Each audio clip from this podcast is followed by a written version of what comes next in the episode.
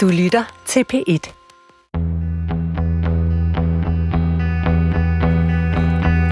Grønne løsninger bliver ofte præsenteret som rene, som pletfri, ulastelige og ikke mindst naturvenlige.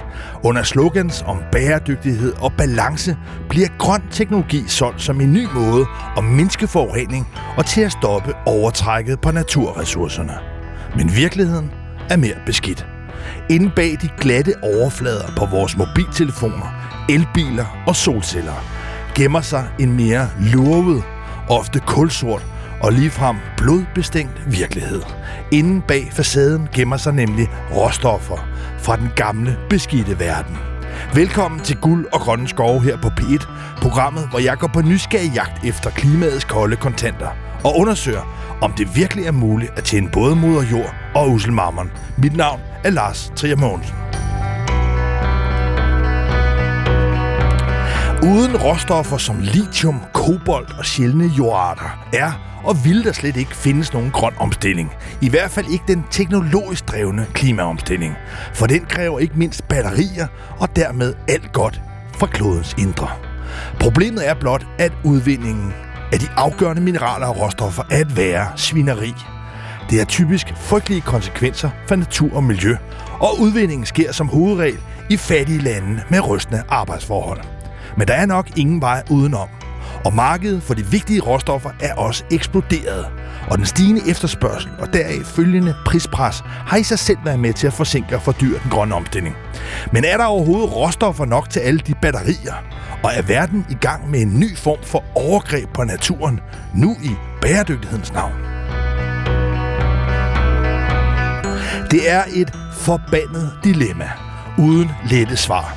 Selv har jeg været fanget i det her dilemma mellem den lokale natur og det globale klima. På et lille smukt og vildt sted ude i de skånske skove, altså på den anden side af Øresund i det gamle danske land. Hvor jeg kommer meget ofte, har der været planer om minedrift.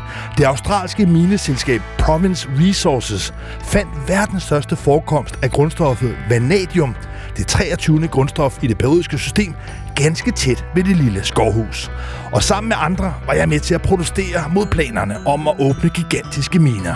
Jeg fik fat i et gult skilt med ordene Ingen gruver her, tak. Altså ingen grupper her, tak.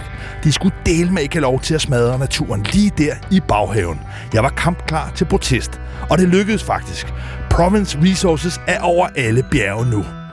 Men hyggeleriet står tilbage, for der er fortsat brug for vanadium.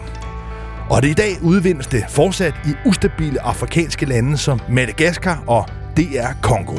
Og ærligt talt, verden er næppe blevet et grønnere og mere bæredygtigt sted, fordi der ikke udvindes vanadium i skåne. I dag dykker jeg ned i de svære dilemmaer og indleder en miniserie om den beskidte bagside af grøn omstilling. Herhjemme er fronterne heldigvis noget mildere, og tempoet i den grønne omstilling i Danmark er i hvert fald heller ikke længere op i topgear. Men det skal der nu laves om på. I hvert fald ifølge regeringen. Mandag lancerede regeringen et udspil til mere energi fra sol og vind på land. Altså for en gang skyld ikke langt ude på havet, men derimod inde på land, og dermed også billigere og mere rentabel. Men hidtil har naboer ikke just været begejstrede. Og derfor handler det nye regeringsudspil i høj grad om at ville øge kompensationen til borgere, der bor ved siden af kommende og planlagte sol- og vindanlæg. Til at hjælpe med at forstå, hvad det er, der er på spil, og ikke mindst, hvem det er, der kæmper med og mod vindmøllerne, vil jeg nu gerne byde velkommen til min første gæst, Leila Kildeskov, stifter for Steder Skaber Folk. Velkommen her til Guld og Grøn Skov. Tak for det. Konkret foreslås der, at naboer til vindmøller og solceller skal kunne få 5.000 kroner ekstra skattefrit om året.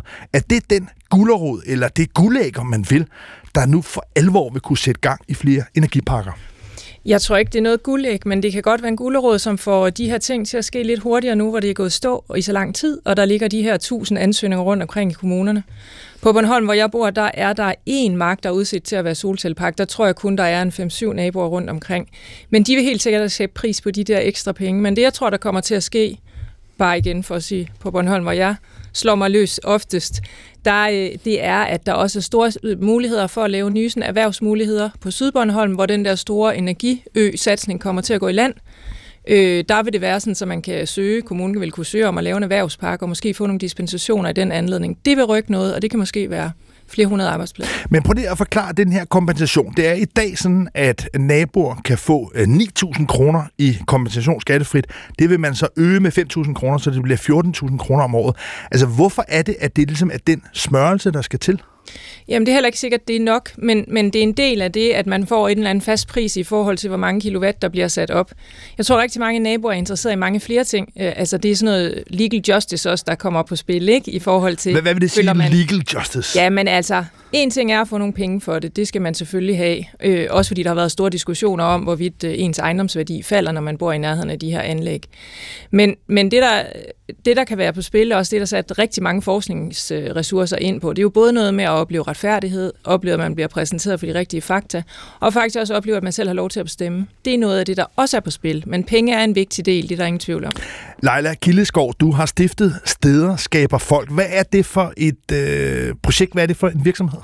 Det er en virksomhed, jeg startede for et år siden, efter at have været topleder i den kommunale sektor i 12 år, hvor jeg sidst var klimadirektør i KL, men jeg har også været kommunaldirektør på Bornholm og været direktør i Helsingør Kommune og nogle andre steder. Og jeg tænkte, at øh, nu har jeg arbejdet så lang tid med klimapolitik og forhandlet med regeringen, så nu vil jeg gerne derud, hvor klimapolitikken møder virkeligheden.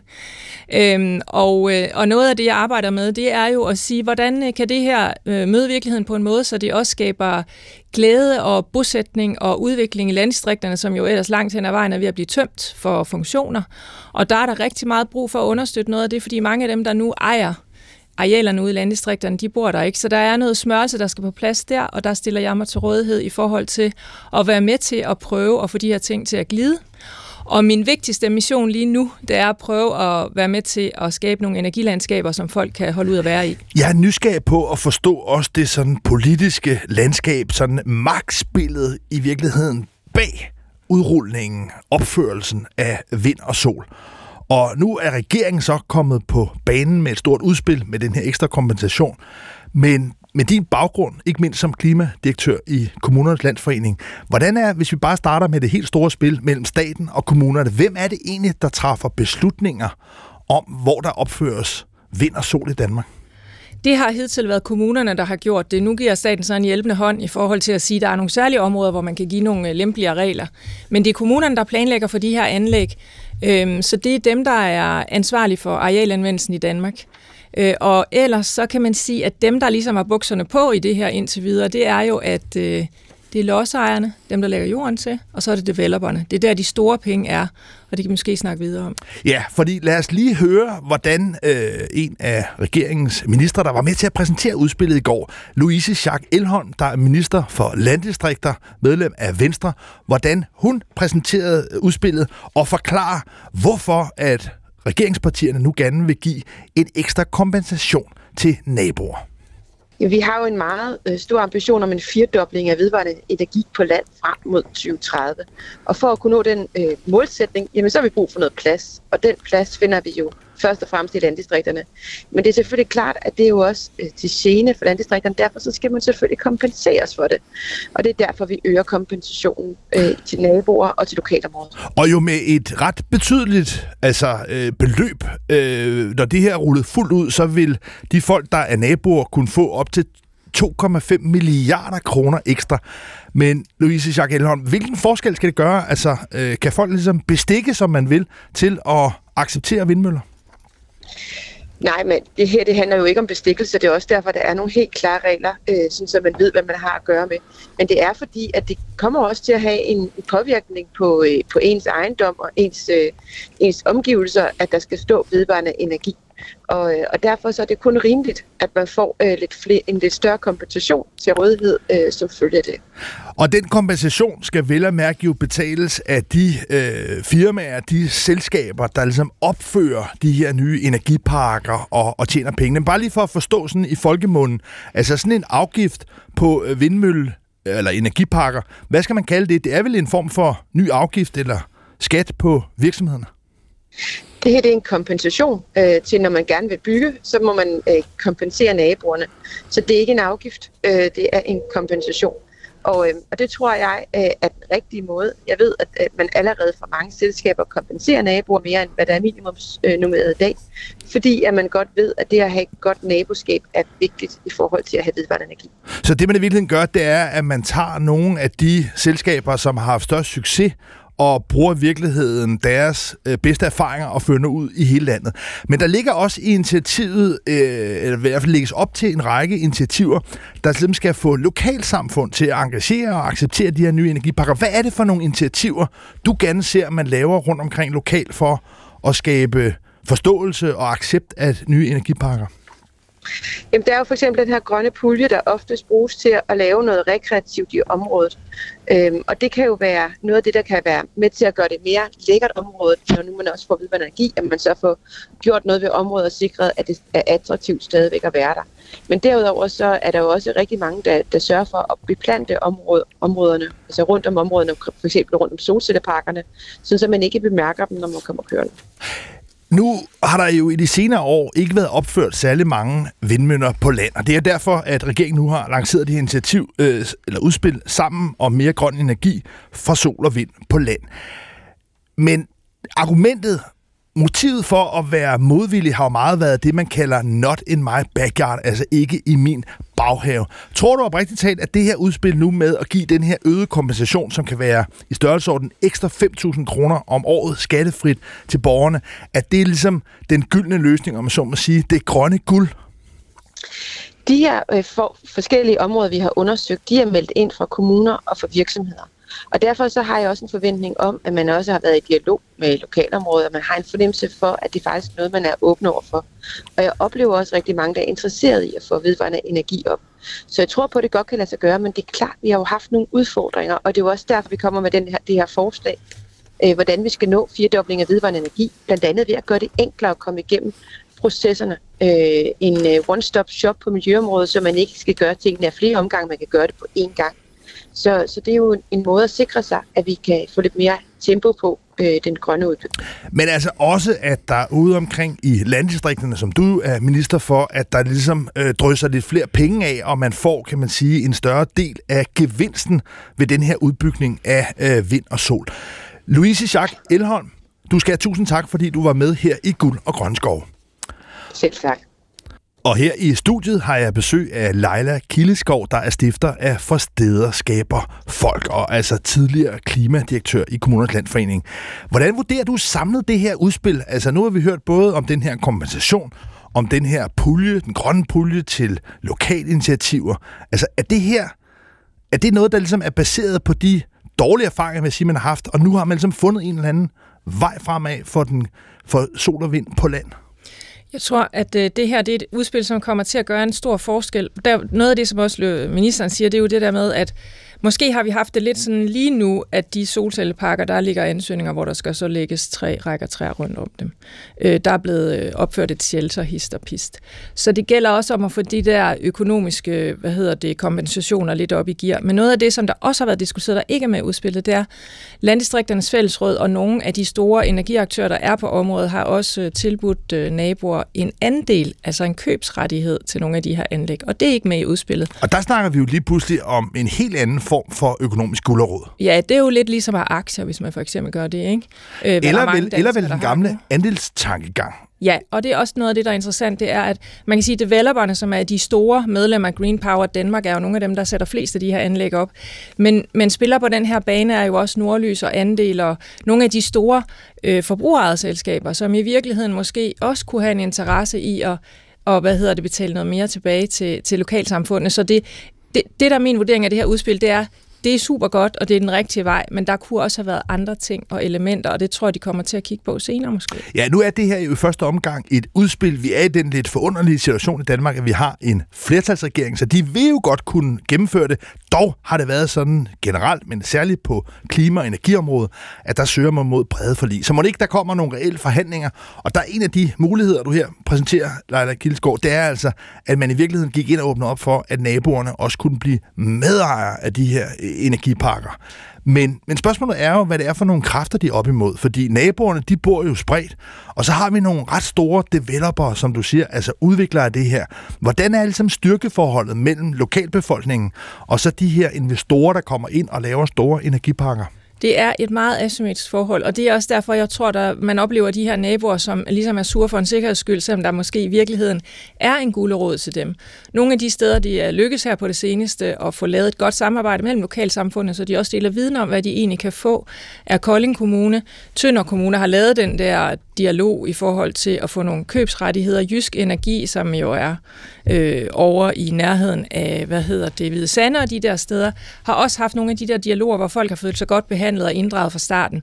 Men, men det var lidt det, vi også talte om i starten, at, at det handler jo ikke kun om, om økonomi, det handler også om, om anerkendelse og påvirkning af ens eget lokalsamfund og muligheden for at se en fremtid i det område. Men i den situation, hvor man kan konstatere, at ejendomsvurderinger, som jo sig selv, kan man sige, er en jungle øh, for tiden, men at man har kunne konstatere, at der er en tendens til, at huspriser, at grundpriser kan falde, hvis man er nabo til de her anlæg, de her nye energiparker, så er det vel en meget reel ting. Nu siger du, at folk, ting, at folk er sure på forhånd, men det er en reel nok ting at det er en super reel ting, og det der også er, det er, at jo mere priserne stiger for de lodsejere, jeg hørte i går, at det, det 3-500.000 per hektar, når man øh, sælger til en developer, der vil sætte vind eller sol op.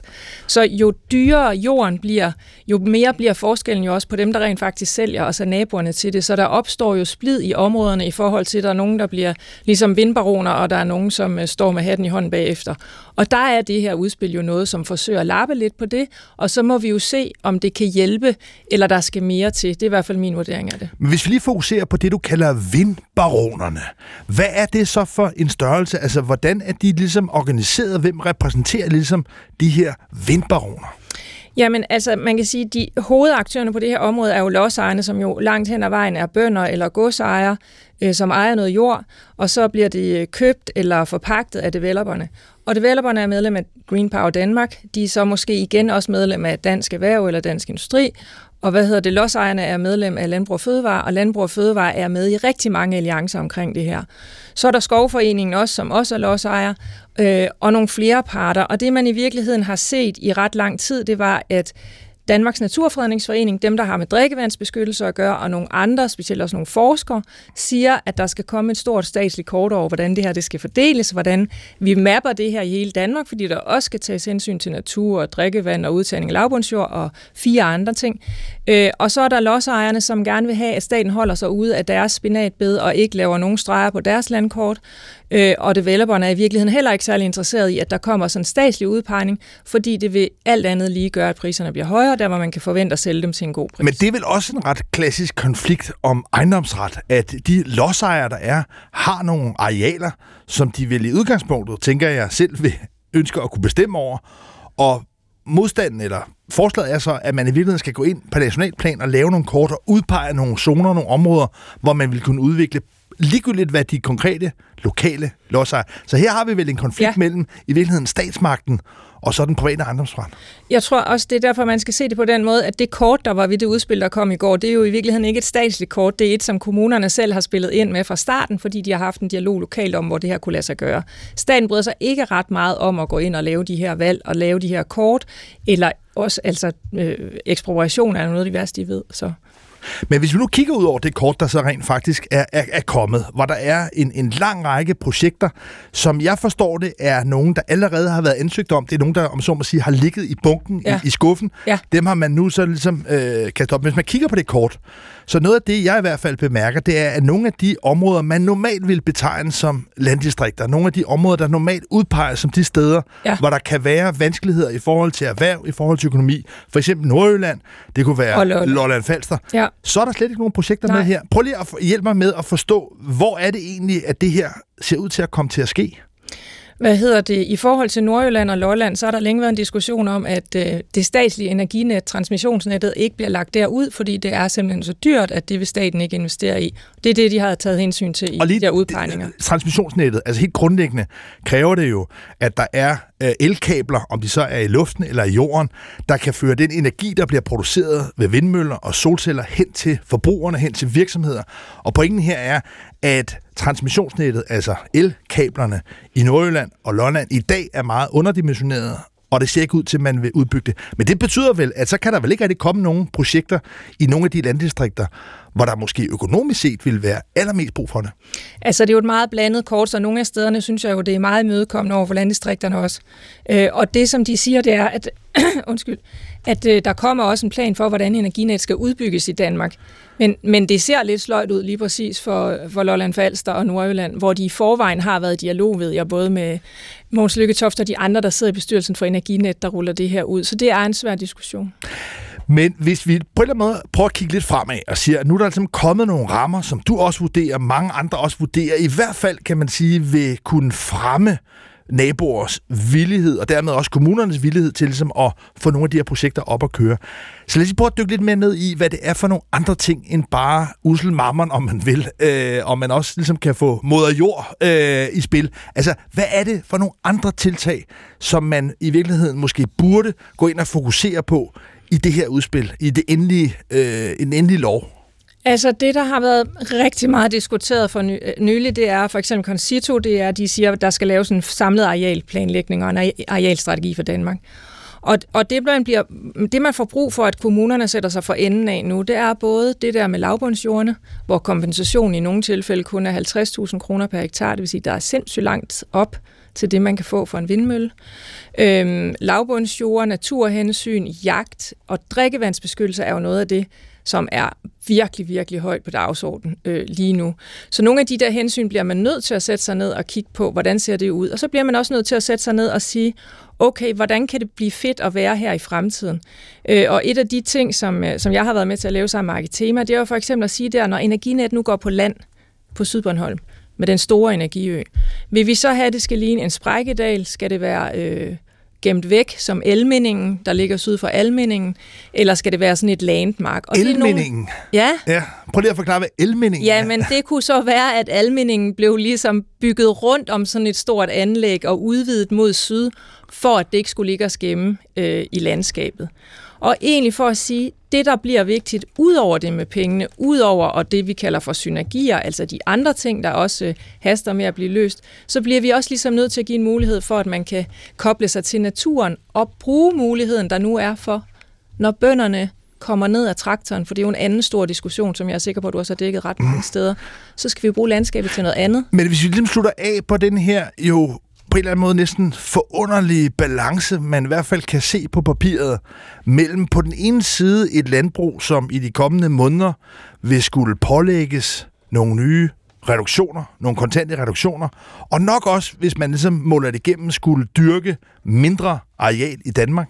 I hvert fald, hvis de skal leve op til reduktionsforpligtelserne, hvis også hvis kvælstoffen skal mindskes. Og så på den anden side, jo en ret forunderlig udvikling, hvor jordpriserne er steget på grund af de her muligheder for ikke mindst solparker.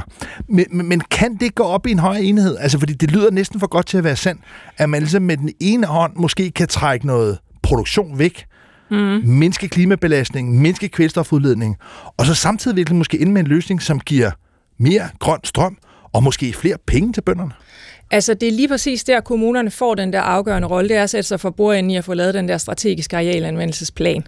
Fordi ellers så går det jo op i hat og briller, og så bliver det ikke behageligt sted at bo. Så det, der er rigtig vigtigt, det er, at alle kan se sig i det, og at naboerne også bliver hørt i, hvordan det kommer til at se ud, og hvordan man kan bo der, og hvordan man kan få nye løsninger op. Og Men i dag kan det godt virke sådan lidt cowboy forstået på den måde, at det er meget tilfældigt, det er meget forskelligt i virkeligheden, øh, hvad der sker, og hvad der er af muligheder. Altså, tror du, grundlæggende, at det handler om at få sådan nogle store planer, eller er det ligesom bare noget, der måske... Nej, altså... jeg, tror, jeg tror, det handler om at få små planer. Det er i virkeligheden det, det handler om. At sige, når i det her lokalsamfund, der prioriterer vi, at man både kan gå på jagt, og øh, at vi beskytter drikkevandet, og at vi sætter solceller op. Man kan ikke få 10 ting på én gang, men hver lokalområde bliver nødt til at sætte sig ned og sige, hvad er det for nogle synergier, vi prioriterer i det her område? Her til sidst, de her energipakker, hvor der altså nu lægges op til en større kompensation og andre initiativer, er det ligesom det bedste bud på økonomisk udvikling i landdistrikterne? Det er det lige nu. Landdistrikterne vil selv gerne have haft altså de der konkrete højere procentandele i forhold til investeringerne. Men jeg tror, at det her det er en rigtig god løsning, og det er en god vej at gå af. Leila Kildeskov, stifter af Forsteder, skaber folk. Tusind tak, fordi du kom her i Guld og Grønne Skove på P1. Velkommen.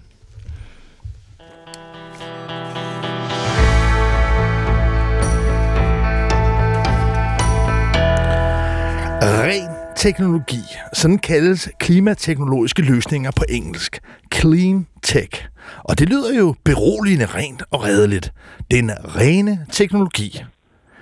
Men det grønne guld har en bagside – en mere beskidt bagside, og gemmer i hvert fald på en virkelighed, der er noget mere traditionel, med minedrift og i mange tilfælde også naturudvikkelser. I dag og i de kommende uger tager jeg på et lille roadtrip ind i råstoffernes jungle, på en opdagelsesrejse til den hårde bund under de fine ord om grøn omstilling. Jeg vil forsøge at forstå og få forklaret, hvad vi skal bruge de mange råstoffer til, og hvorfor det er så kompliceret at udvinde. Senere skal jeg besøge kobolt og neodym, men i dag kommer det i høj grad grad også til at handle om lithium.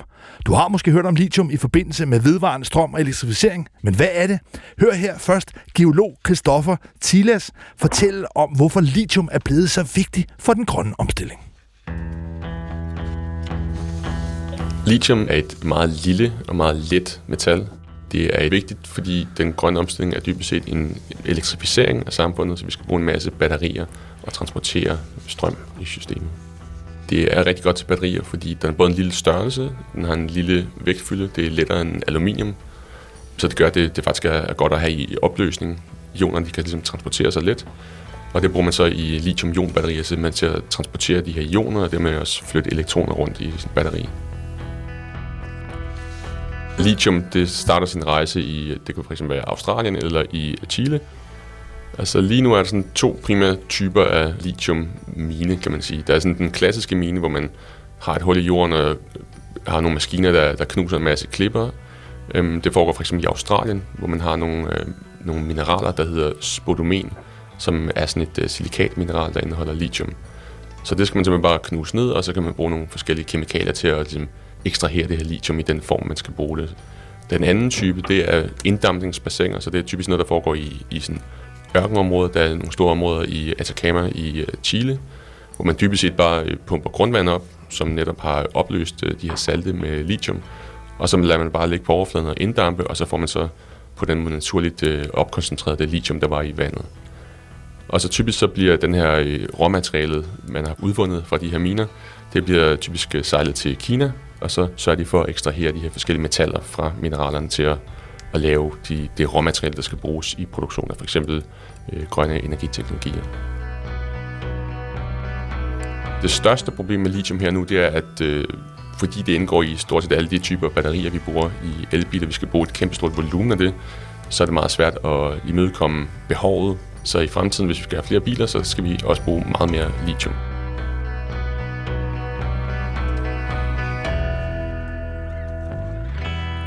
Her i studiet har jeg fået besøg af Charlotte Frejlev Andersen, klimaanalytiker ved Concito, og med på en telefon har jeg også Ole S. Hansen, der er chef for råvarestrategi i Saxo Bank. Velkommen til jer begge to. Mange tak. Uh, Charlotte Frejlev Andersen, først dig. Vi hører her, at vi skal bruge virkelig meget mere lithium. Du har stået i spidsen for en analyse af netop det spørgsmål, hvor meget mere lithium der bliver brug for til at batteri-elektrificere vejtransporten. Hvor meget lithium har vi brug for, også i et land som Danmark? Øhm, det kommer jo rigtig meget an på, om vi fortsat vælger at udvide bilpakken. Det gælder sådan set både i Danmark, et europæisk perspektiv og et globalt perspektiv. Øhm, men altså, hvad kan man sige, hvis alle skulle have samme antal biler, som de har i USA, så skulle vi nok helt op mod at bruge de her øh, 100 millioner tons lithium, øh, og så kunne vi nok ret hurtigt komme i problemer. Så det er mere sådan en mængde- og tidsspørgsmål, men det kan sagtens lade sig gøre. Lithium findes, men det kan blive dyrt, og det kan blive kompliceret, og det skal vi dykke ned i. Nu vil jeg gerne også øh, til dig, Ole S. Hansen, chef for råvarestrategi i Saxo Bank. Altså, det er jo i mange år har der jo været diskuteret, og potentialerne, og lithium har været et af de råstoffer, der for mig at se i hvert fald har været meget fokus på, også investeringsmæssigt. Men er der også sket et skifte i forhold til det med at investere i miner, fordi det er jo noget, der ligesom har været lidt sat på den sorte liste. Men er der begyndt at opstå en forståelse for, at grøn omstilling også har den her bagside, også kræver investeringer i minedrift? Ja, det vil jeg absolut øh, mene, øh, og det ser vi også, og det er selvfølgelig stadig en udfordring øh, for mange mineselskaber, men øh, de her introduktioner i SG igennem de seneste øh, øh, og, og 10 har, har selvfølgelig også gjort, at, at mange af dem, øh, mange af vinselskaber, de, øh, de opererer så godt de kan inden for de, øh, de regulativer, som nu, øh, de rammer, der nu er, er afsat. Men øh, der er ingen tvivl om, at, at øh, hvis vi kigger på øh, nogle af de her såkaldte grønne metaller, som der er behov for. Det, lithium er selvfølgelig en af dem, og andre er jo øh, sådan noget som kover og kobolt øh, og, og, og nikkel osv.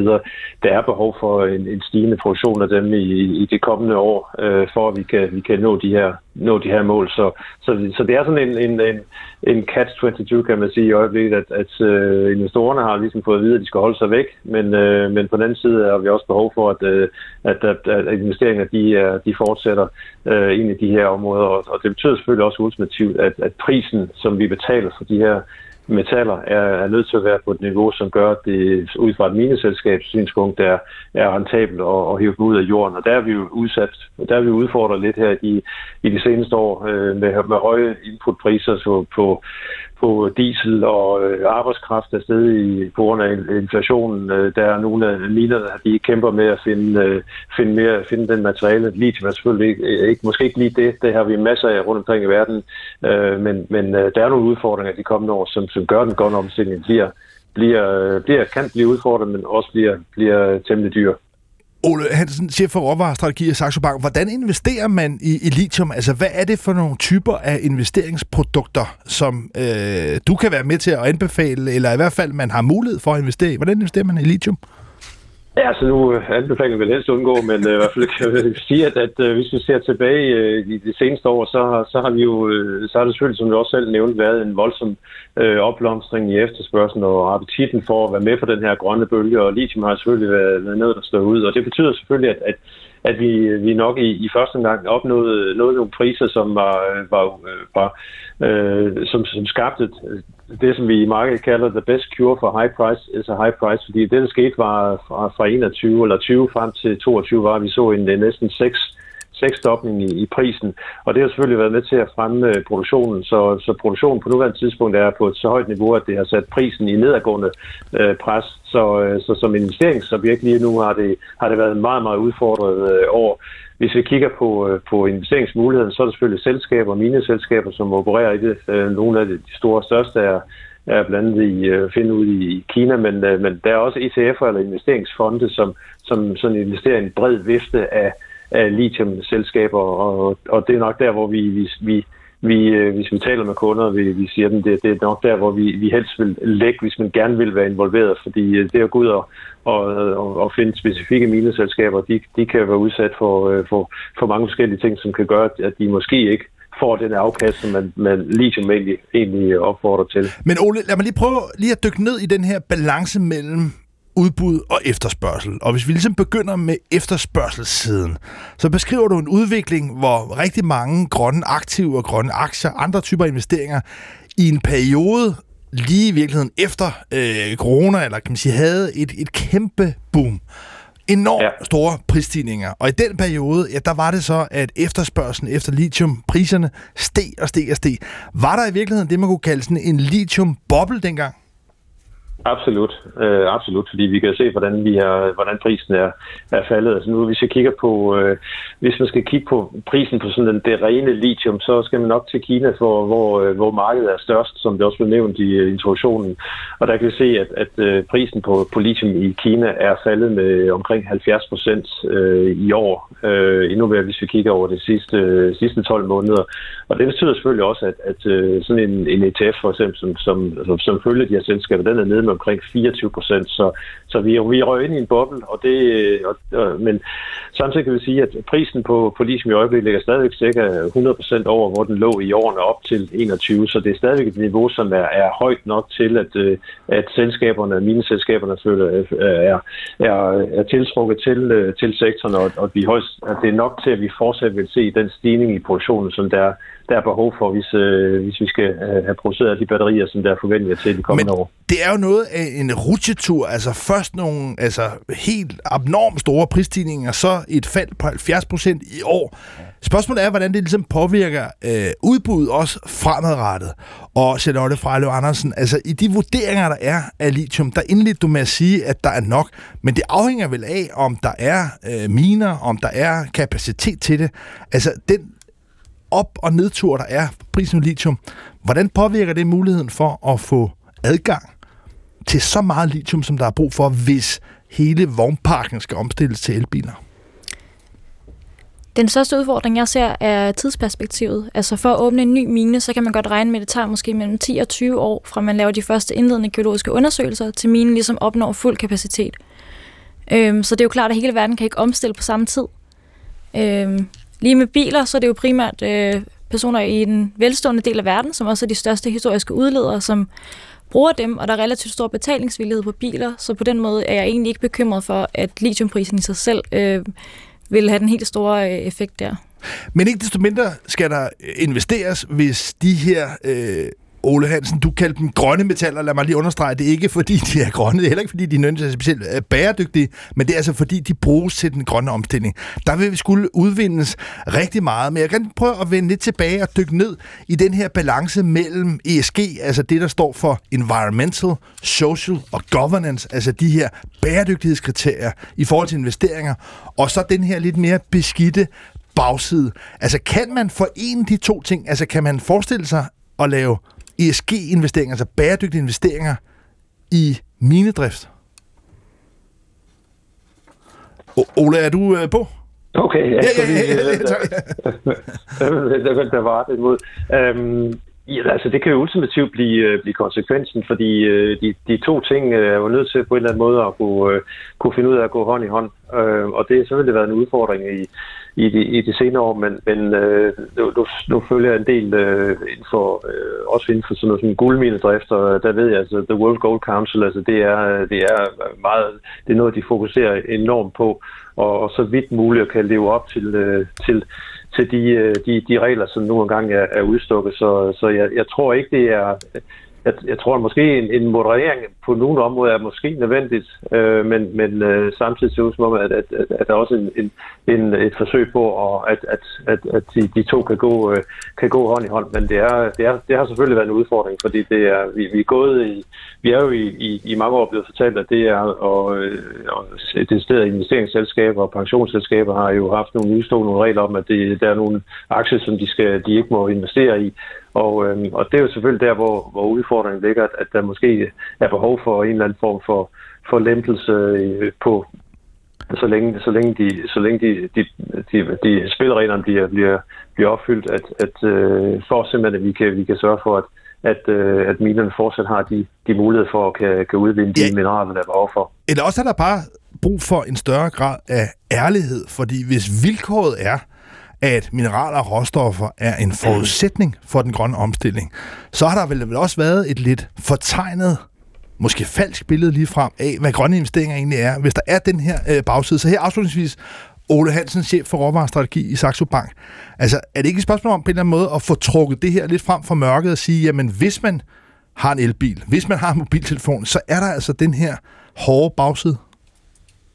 Det er fuldstændig øh, afgørende, at, at, øh, at, at, at vi er realistiske med hensyn til det, den, øh, det vi er i gang med. Øh, fordi det, det kommer det er ikke kun et spørgsmål om, at vi, vi, sætter, vi køber en elbil, og så, har vi, så redder vi verden. Altså, der, den, skal, den skal produceres, og øh, vi skal være fuldstændig med, med åbne øjne og være klar over, hvad det er, der, hvad det er for nogle processer, der, der, skal, der skal til for, at vi kan, vi kan nå i mål med, med det. Og det gør selvfølgelig også samtidig, at der, der er sikkert, der fortsat i øjeblikket investeret, investeret milliarder i andre teknologier og nye teknologier, så det, vi er måske ikke engang i mål endnu med hensyn til det, der skal for alvor skal, skal flytte nålen. Øh, og det kan jeg lige afslutningsvis sige, at vi havde lige OPEC ude i går.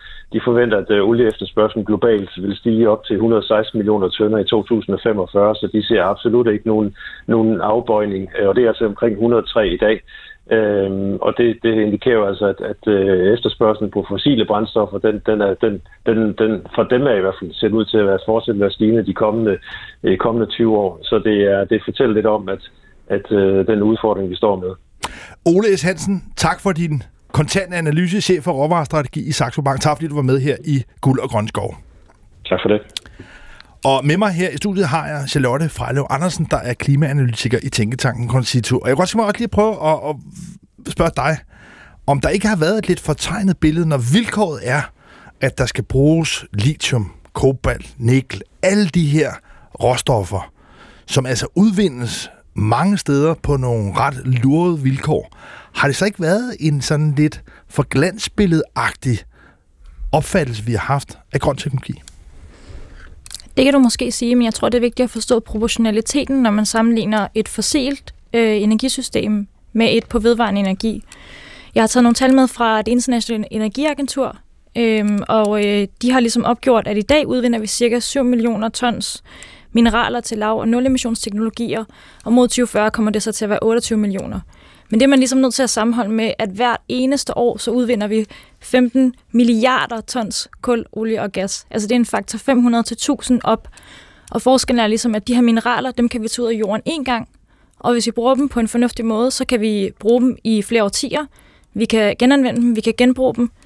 Hvorimod at øh, kul, olie og gas ligesom er en engangsforestilling, som vi skal hive op af jorden hvert eneste år. Øh, så på den måde er... Øh, Altså hvis Der er man ikke- tager der- det, ja. store, det store kredsløb, ja, der er det, at det vil skabe et mindre træk på ressourcerne, men jo ikke desto mindre et træk på ressourcerne. Og, og jeg er lidt på jagt efter den her, vil jeg tillade mig at sige, lidt, lidt, lidt for pæne overflade. Fordi hvis vilkåret er, at der skal udvindes råstoffer, så skal de udvindes, og det er jo ikke noget, der er nødvendigvis er i balance med naturen. Altså hvis vi lige prøver at fokusere ind på det vilkår, der er, at mange af de her råstoffer jo findes steder, som jo ikke er demokratiske, som ikke er stabile, hvor der absolut ikke er, bliver taget hensyn til hverken E, S eller G, altså hverken miljømæssige hensyn, sociale vilkår eller, øh, eller ledelsesmæssige. Hvordan håndterer man det? Altså, det er vel også et stort dilemma, det her. helt sikkert. Altså minedrift er jo i sin natur destruktivt. Altså man graver en masse, masse øh, tons op af jorden for at udtrække en lille bitte fraktion til at omdanne til det, man gerne vil bruge det til. Og det kan jo øh, lede til både grundvandsforurening og alt muligt andet. Så det er jo helt klart, at en, altså, det er jo en forudsætning for at få succes med den grønne omstilling, at det også bliver gjort miljømæssigt forsvarligt. Og det handler også om i sidste ende at naturgenoprette eller erstatte de steder, hvor man destruerer natur for at lave miner, og så lave noget erstatningsnatur et andet sted, for eksempel. Og- Men er det ikke lidt ønsketænkning? Altså, jeg kan godt i hvert fald have sådan en, en bullshit-detektor, der ligesom går i gang, når man snakker om og ligesom at gøre det her på en, en pæn og ordentlig måde, fordi det er vel grimt, det er vel beskidt.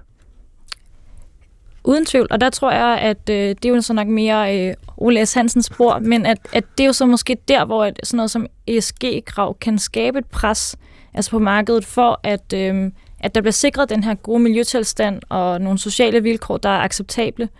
Øh, og det er jo i dag langt fra alle lande, hvor det kan lade sig gøre, og det er måske også derfor, at minedrift har så dårligt et ry, øh, fordi det er noget, der er nødvendigt for vores samfund, øh, men samtidig også noget, som har skabt stor destruktion mange steder.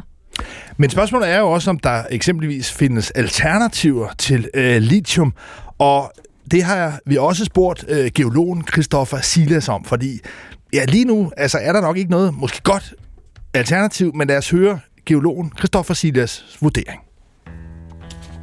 Altså lige nu har vi ikke noget godt alternativ til lithium-ion-batterier. Så man taler tit om, om erstatning eller substituering af forskellige metaller. Det kunne fx være, at måske kan vi bruge natrium i stedet. Det kan i nogle tilfælde godt lade sig gøre. Det kræver en masse forskning og udvikling. Øhm, men for det meste, så, så er der en grund til, at vi har valgt et givet metal. Og det er det, det, der er det ideelle til at løse en given øh, problemstilling. Så øhm, der er en masse udvikling og forskning selvfølgelig. Øhm, man kan sige, et problem med den her usikkerhed omkring, hvad det de fremtidens batteri vil være, det er, at man ikke får den øh, nødvendige investering her og nu. Og miner generelt, det er nogle meget øh, dyre, tunge investeringer upfront, som kræver en lang levetid for en mine for at være rentabel. Så hvis man begynder at skabe usikkerhed omkring, er det overhovedet noget, vi skal bruge om 20 år, så er der mange, der vil være tilbageholdende i at overhovedet investere i de her miner, der, der er behov for lige her nu. Ja, det var altså geolog Christoffer Silas, der øh, vurderede alternativerne til øh, lithium.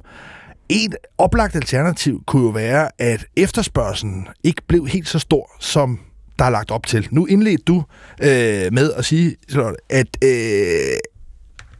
at der vil være brug for, på det igen, at, at give proportionerne. Altså 100 millioner tons. hvis alle havde samme antal biler som i USA, men øh, måske kun 20 eller 30, hvis vi beholdt det antal biler, vi havde i dag. Så det, så det er jo en kæmpemæssig forskel. Og der har der jo på mange måder været en forestilling om, at det at omstille til elbiler, at det i sig selv ligesom har været en god ting. Problemet er, hvis det kommer op i den volumen, hvis de drømme bliver til virkelighed, så vil det være virkelig, virkelig mange biler, der alle sammen skal have batterier. Så er vi i virkeligheden også her nu og bevæger os ind i en fase, hvor man måske skal tale om ja, mindre biler, færre elbiler. vi skal absolut ikke tale om færre elbiler, men vi skal nok helt sikkert reducere det antal kilometer, som fossile biler kører, og gerne reducere, øh, eller i hvert fald bevare antallet af biler, så det ikke stiger. Øh, Region Hovedstaden lavede en øh, rigtig god analyse af elbilers øh, klimapåvirkning i et livscyklusperspektiv. Og de kom frem til, at hvis den gennemsnitlige dansker kører i halvandet år, så vil elbilen, på trods af, at den udleder mere af sin produktion, ligesom vinde over benzinbilen. Og nu holder biler i gennemsnit 15 år, så helt sikkert, øh, hvis man har en bil af en elbil, med længder er det bedste, øh, den bedste mulighed. Men altså, lad os lige prøve også at få proportionerne, kan man sige, i virkeligheden øh, skåret lidt op i, i, i, i småstykker.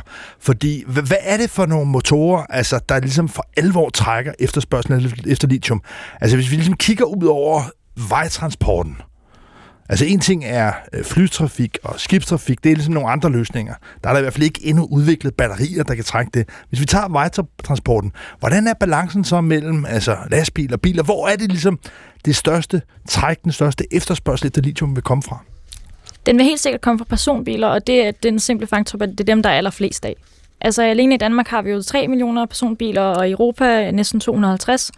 Og til sammenligning så øh, findes der altså for eksempel øh, under en halv million varebiler, for eksempel i Danmark osv. Så, så det kan godt være, at varebiler og lastbiler osv., de har brug for større batterier, men der er så få af dem, at i et stort billede, så, så gør det ikke nogen forskel i forhold til personbiler. Så det er i virkeligheden altså den forøgelse af elbiler, der vil komme i næste år, kommende år, i de næste 10 år, som for alvor vil trække det her. Men hvis man selv står med de her overvejelser. Jeg synes selv, det har været enormt svært at finde en eller anden rimelig balance her. Jeg har i de senere år i virkeligheden også forsøgt og tænke, kunne man investere i miner? Jeg har holdt mig fra det, fordi jo mere jeg altså har krasset ned i det, jo mere fortvivlet er jeg blevet over de produktionsvilkår, der har været, og har simpelthen ikke kunnet stå inden for det. Men jeg erkender, at det er et hyggeleri, fordi jeg bruger altså mange af de teknologier, som kræver de her råstoffer. Så det er, det er på den måde hyggeleri. Jeg har prøvet at, at finde det. Men hvis man står, kan man sige, som, som, som borger i det her samfund, og i virkeligheden gerne vil finde en balance, hvad er så det rigtige valg? Altså, det er vel ikke nødvendigvis at få en elbil, eller hvad? Altså, hvis man ikke har en bil i dag, så øh, har man jo et rigtig godt udgangspunkt. Men hvis man har en bil, og man trods alt kører nogle kilometer i den, øh, så er det helt klart en god idé at skifte til en elbil. Men man skal nok tænke over batteristørrelsen. Altså i dag er SUV'er blevet den mest populære form for biler i Danmark og vi er op mod næsten halvdelen af nye biler er SUV'er. Og vi har samtidig fået mange flere biler. Men, men Charlotte ja. fra Løv Andersen, altså klimaanalytiker Concito øh, inden for fremtidens mobilitet, altså det er jo ellers det, der ligesom har været kritikpunktet i rigtig, rigtig mange år, at batterierne i elbilerne har været for små, rækkevidden har været for lille. Det har været det, der har afholdt folk fra at købe elbiler. Nu er der endelig brudt igennem, i hvert fald i et land som Danmark, hvor de fleste mennesker nu efterhånden kan få elbiler, der kan nå altså frem og på kryds og tværs af landet. Men nu kommer du så og siger, det er så et andet problem. Lad os se på det på den her måde, at for den gennemsnitlige pendler, så vil et batteri på 60-70 kWh være tilstrækkeligt men mange elbiler i dag sælges med batterier helt op mod 100 kWh. Og batteriet udgør jo også 20-25% af bilens vægt. Og hvis man oven i det ligger, at man så køber en, en tungere, større bil, måske en SUV, som så kræver et større batteri for at drive den osv. Så, så det handler også om at se, hvor er mit daglige behov, altså de 99% af tiden, jeg bruger bilen, og måske ikke den der en gang om året, øh, jeg kører sydpå på sommerferie. Altså, så er det måske også at se, hvad er det egentlig ens reelle behov er, og så vælge ud fra det, Øh, for jeg tror, at den her rækkeviddeangst, som du taler om, ligesom er blevet kureret ved, at der findes en infrastruktur til at lade i dag, som øh, er langt tilstrækkelig for de fleste. Men det, der driver udvikling frem, innovation, nye idéer, opfindelser, det er vel, at folk ligesom efterspørger større kraft, for eksempel. Altså, i forhold til batteriudviklingen, hvad er der for nogle muligheder her? Altså, en af ting er selvfølgelig at altså, udvinde mere lithium, og bare igen for at pointere, det er fordi, det er det her meget altså, øh, lette metal, som kan erstatte blandt andet aluminium. Og når vi taler om vægt, vi taler om batterier, så er det altså vigtigt, at man finder nogle bestanddele, som vejer så lidt som muligt. Det er derfor, at der efterspørgsel efter lithium. Men en mulighed, det er jo ligesom bare at skrue op for udvindingen og lave altså større, større batterier. Men, men, men hvis man nu er i den virkelighed, at folk i virkeligheden gerne vil have en rækkevidde, at der måske ikke er ubegrænset lithium. Hvad er der så for nogle andre muligheder? Hvad ser du for perspektiver i forhold til udviklingen af batterier? Jeg tror, at man skal dele det op. Altså, øh, i et globalt perspektiv også, for der vil jo være lande, hvor efterspørgselen på små køretøjer og billige køretøjer er vigtigere, og så de her natriumionbatterier, som øh, jeres geolog øh, nævnte, kan helt sikkert være en mulighed. De er cirka 25% mindre effektive, så de skal være lidt større, lidt tungere osv.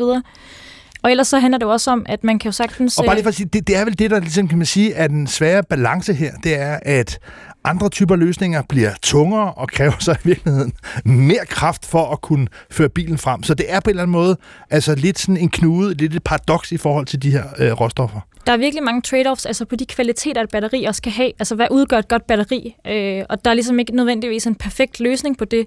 Men det er jo klart, at man kan effektivisere sikkert på mange andre bestanddele i bilen. Altså andre komponenter. Altså karosseriet i bilen for eksempel. Det kunne være, at man kunne gøre det lettere. Altså, der er jo mange andre ting, man kan arbejde med. Men man kan vel også, og det ved jeg også er noget af det, du har beskæftiget dig med, gå ind og designe biler anderledes. Altså kan man sige, lave det på en måde, så de bestanddele, de råstoffer, de mineraler, bliver lettere at genbruge. Fordi i dag er det jo sådan med det meste af det, jeg vil sige skrammel, vi omgiver os med, at det er jo ligesom ikke rigtig lavet til at blive genbrugt, og derfor så er det lettere at, at smide ud. Hvad er det for nogle ting, man skal i gang med for i virkeligheden at lave det måske mere som nogle byggeklodser, der kan genanvendes?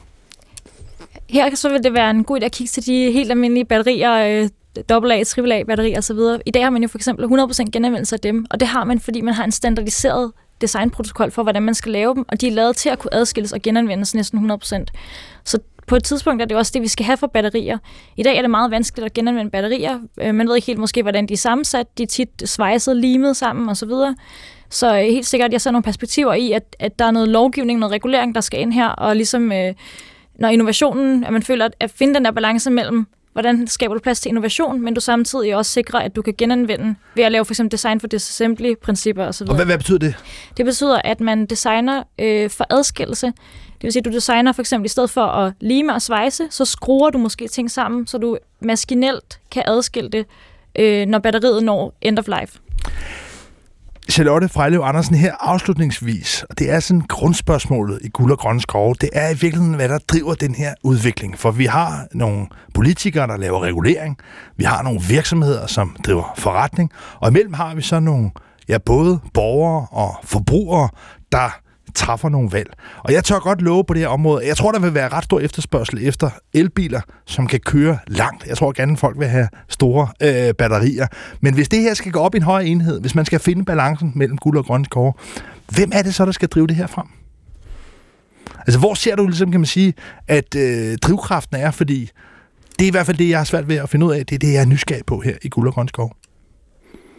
Er det markedet? Er det politikerne? Er det borgerne? Hvor, hvor, hvor ser du ligesom drivkraften komme fra? Den kommer nok fra forskellige steder. Altså i dag bliver der jo for eksempel ikke produceret ret mange små elbiler, så vi ved i virkeligheden ikke, om der egentlig er en efterspørgsel på dem. Øhm, fordi producenterne simpelthen bare tjener mere per produceret enhed for større biler, for eksempel. Så der er helt klart måske nogle øh, øh, regulatoriske perspektiver i at fremme for eksempel mindre biler. Det kan man gøre gennem afgifter. Altså for eksempel at afgiftsdifferentiere øh, på størrelse kunne være en vej at gå. Så i virkeligheden, altså øh, lovgivningsinitiativer, der er i virkeligheden for virksomheder til at arrangere andre, men det er i hvert fald et, øh, et, et, et, et stort øh, spil. Øh, du skal have tusind tak, øh, Charlotte øh, Frejlev Andersen fra Concito. Tusind tak, fordi du kom her i Guld og Grønne Skove. Som i i dag har handlet om regeringens nye initiativ, der skal give naboer til energiparker en større direkte gavn af gevinsterne. Det er altså det her konkrete tilbud om ekstra 5.000 kroner skattefrit om året ekstra oven i de 9.000, altså i alt 14.000 kroner per nabo. Spørgsmålet er, om det er nok. Det er i hvert fald et forsøg på at få tingene til at glide lidt hurtigere. Kampen om råstoffer er også blevet skudt i gang i dag om lithium. Om en uge sætter jeg fokus på kobolt, som blandt andet bruges i elektroder og katalysatorer. Jeg fortsætter jagten på den beskidte bagside. Du har lyttet til Guld og Grønne Skove her på P1. Programmet er produceret af Rackerpark Productions for P1, og min producer er Maja Zachariasen. Mit navn, det er Lars Trier Mogensen. Tusind tak for at lytte med. God vind.